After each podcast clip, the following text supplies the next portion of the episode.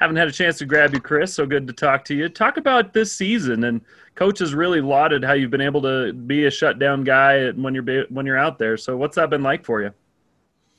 Uh, yeah, it's been a long time coming, as you know. Uh, through the off season, I was trying to get right, and then once I was uh clear to go with everything, I was just, I was just hoping to like every ever since I was waiting to get back on the field, I was um just preparing myself just to um just to battle everything I was going through. And um, I'm just very happy I'm back, and I feel like I was really prepared for this game.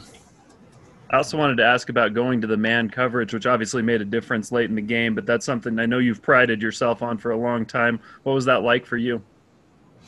Uh, it was great. I mean, they told us at the beginning of the week that we was going to uh, do some man, and um, I was looking forward to it. Uh, I know we've been playing a, a lot of zone, so uh, going into halftime, we kind of knew like, okay, I kind of knew myself like we're going to play a lot of man this next half, and I was really looking forward to it, and it worked out great for us.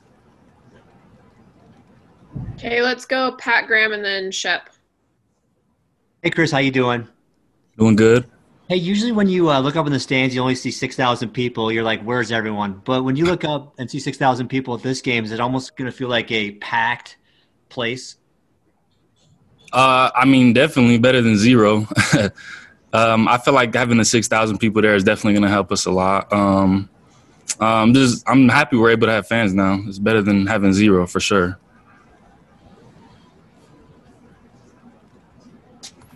Chris, when a team gets on a roll like you guys are on right now, it obviously gives you guys uh, a lot of confidence how much does success breed more success? Just the fact that you guys have played so well, now you expect to play well. How, how much of a factor do you think that is?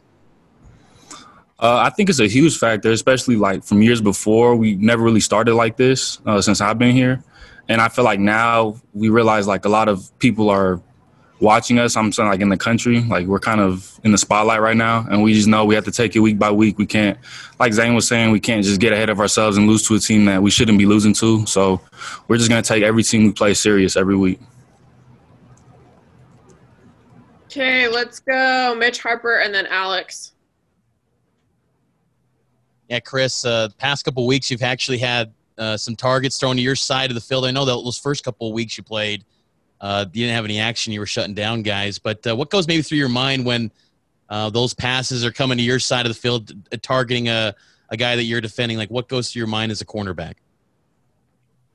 Uh, you know, you just you kind of could tell like when the balls coming. Like when when he did target me those two times, I could tell like you see the receiver's eyes and all that. But um, I'm just happy they did. Honestly, it's like those first couple of games. I'm not gonna lie, it was kind of like I feel like I was just out there, just like waiting for something to come my way. But I mean, I'm just glad they did, and um, feel like I capitalized when they did. What do you make of uh, Micah Harper? His progress as a young guy in the cornerback room. What, what do you make of uh, his his development?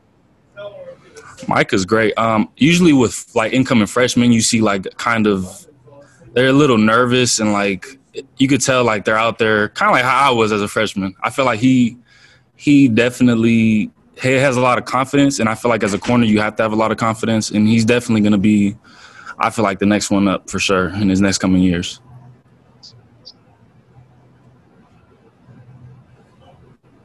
Then me and my next. Sorry.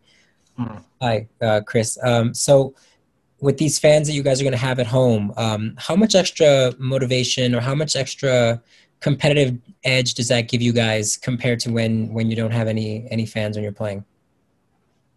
Uh, I think it's gonna help us a lot. I mean, even when we have zero fans, we're still locked in. We still have a lot of juice. I feel like on the TV you can't really tell, but it's we're pretty loud on the sideline every game. But having the fans there this time is definitely gonna help us. Okay, Jake. Last question.